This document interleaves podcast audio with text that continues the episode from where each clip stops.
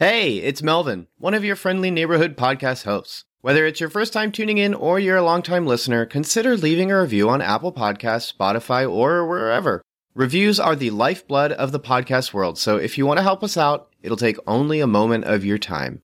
Otherwise, we hope you enjoy the show. Hi, my name's Melvin, and all I hear is Radio Gaga.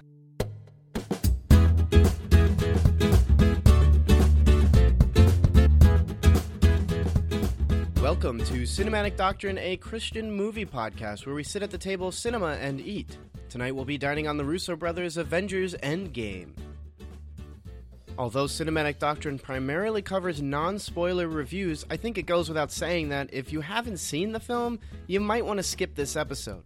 I won't be covering any spoilers directly, but my thoughts regarding tone, theme, pacing, characters, and the like will all shed light on the film that you might otherwise prefer seeing blind, so consider this your warning.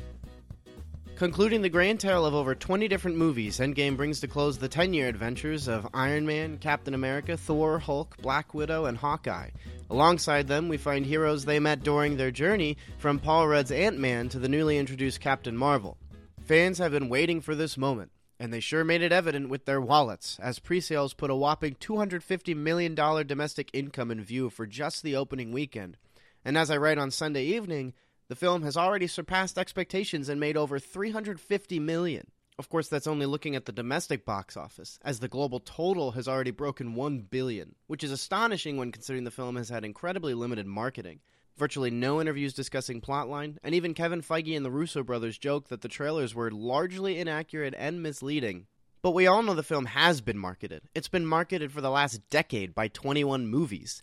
And leaning on the success of those movies makes it clear why Endgame not only has completely decimated the box office, but is already halfway to beating James Cameron's Avatar for highest box office run in just five days.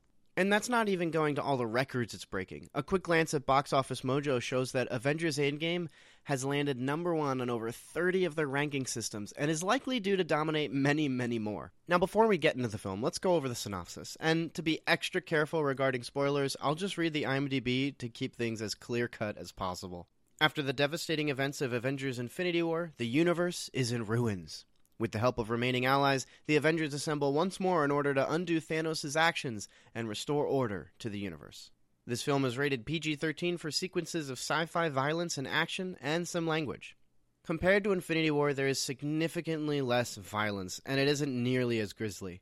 As for the language, there's a typical amount that you can expect from a Marvel film, although maybe a little bit more. It's comparable to something like Guardians of the Galaxy.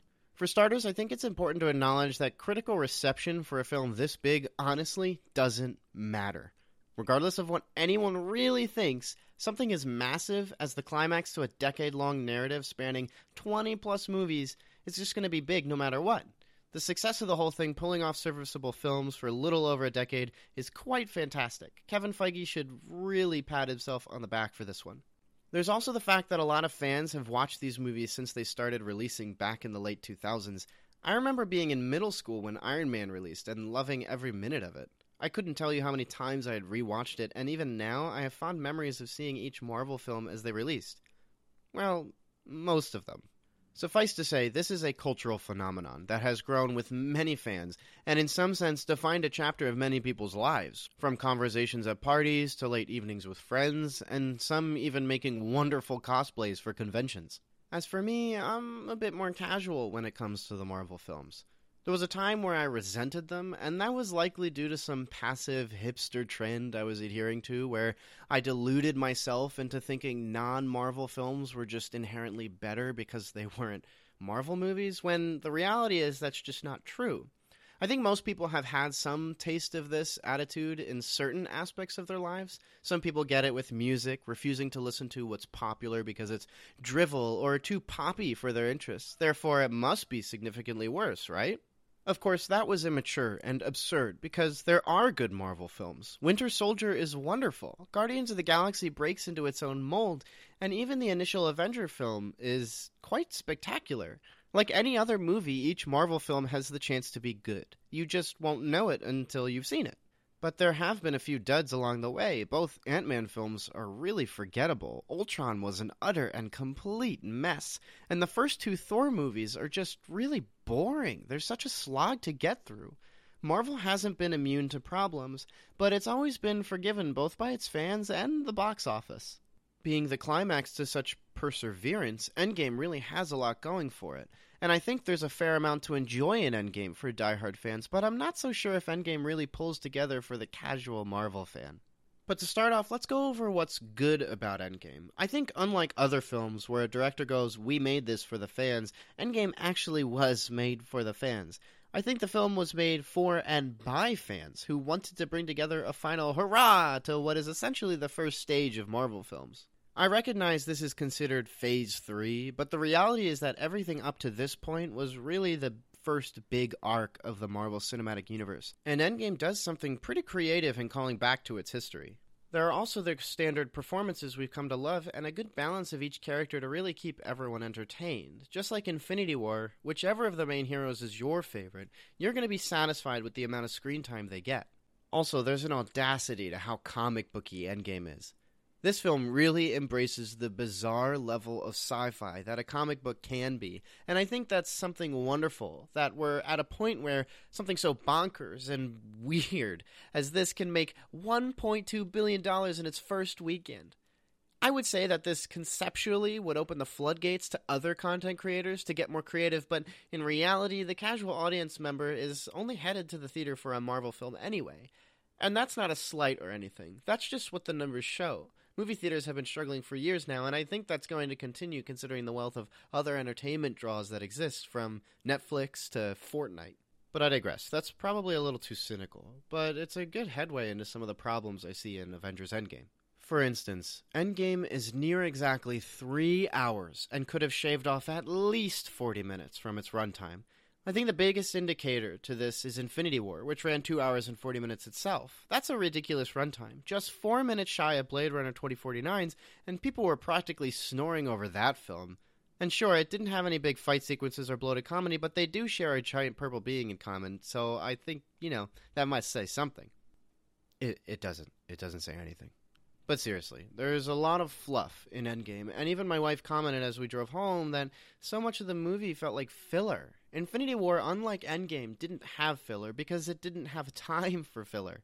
It knew it couldn't waste any of that time since there were so many characters to juggle and so much to get to.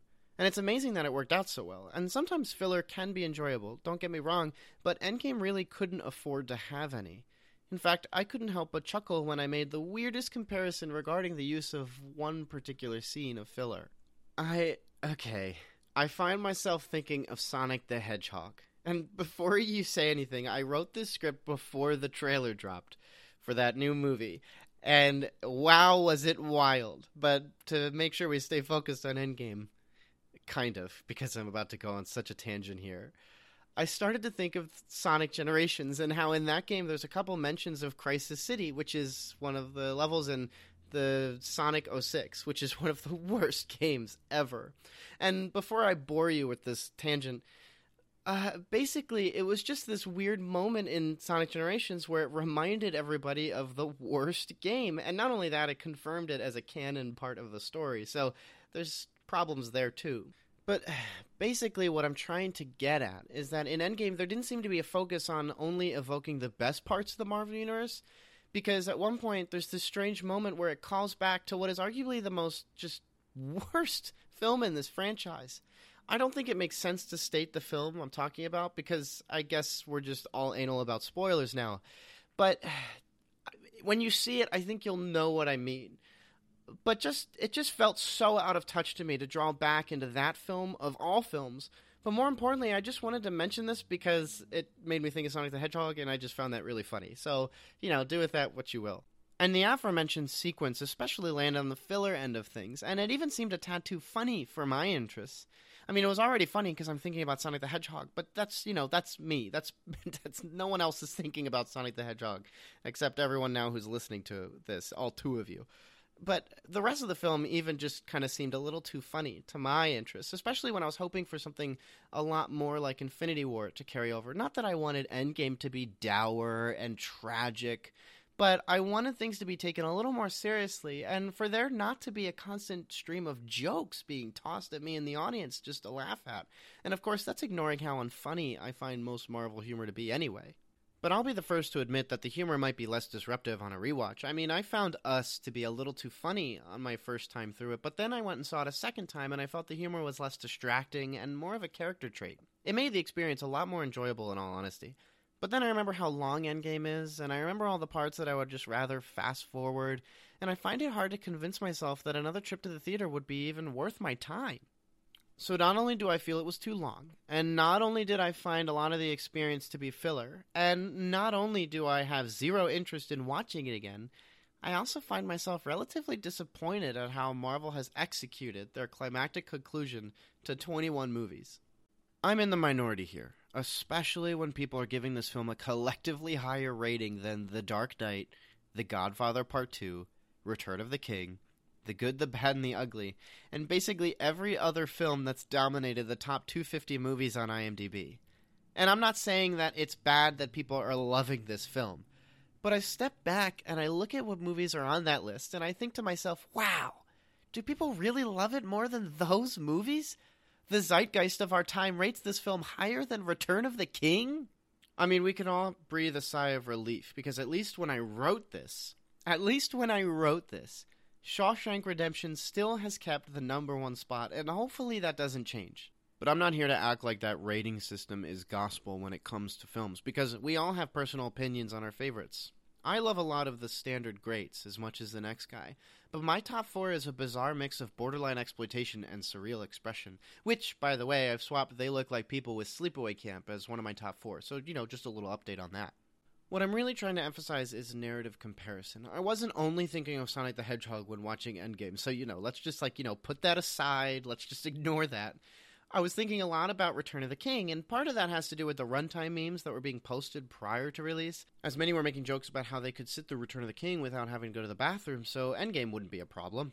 I was thinking about how there's a lot of nuance to the events of Return of the King, how each character defines so much more than what they're experiencing, how something as small as the ring evoked the intense weight of sin and the impossible task of giving it up how the relationships among characters focus so greatly on the need for others to survive such horrendous experiences. There are no scenes in Endgame where characters look over and marvel at the beauty of a flower crown and a decapitated statue of some unknown ancient monarch. Perhaps I'm comparing apples to oranges, or maybe I'm comparing a high school writing project to a college dissertation, or maybe I just sound like some old, dated, crotchety boomer yearning for the good old days. I'm not sure. And again, I return to the fact that I am in the hard minority here but I simply found a lot of what was taking place in Endgame to be vacant of anything beyond callbacks to previous films and fan service. There's no meat, is basically what I'm getting at, and sometimes that's okay. I mean, candy exists after all. And candy is what we get, as even Thanos as a character becomes significantly less than what he was in Infinity War. And I recognize that that was his movie, so his screen time is mostly garnered on that basis. But the problem here is that Thanos in Endgame is so vastly different to the Thanos in Infinity War that it can't be anything but a complete oversight on how he was treated in this film from a narrative standpoint. For a film so focused on evoking previous ones in a way to emphasize finality, I can't see how this slipped through the cutting room floor when Infinity War was just a year ago. So, what does this mean for the Marvel Cinematic Universe? Well, ultimately, it just doesn't mean anything. I'm not the majority voice, and even if I was, I think the movie would still go on to make a bajillion dollars, and there's simply no end in sight for what Disney Marvel has planned for us, and Endgame makes sure to remind you of that. I think this is where thoughts of Age of Ultron come to mind, as Ultron constantly sought to set up the next phase without remembering to focus on itself. It was a real shame considering the premise for that one was pretty interesting, yet scene after scene felt chaotic and without focus.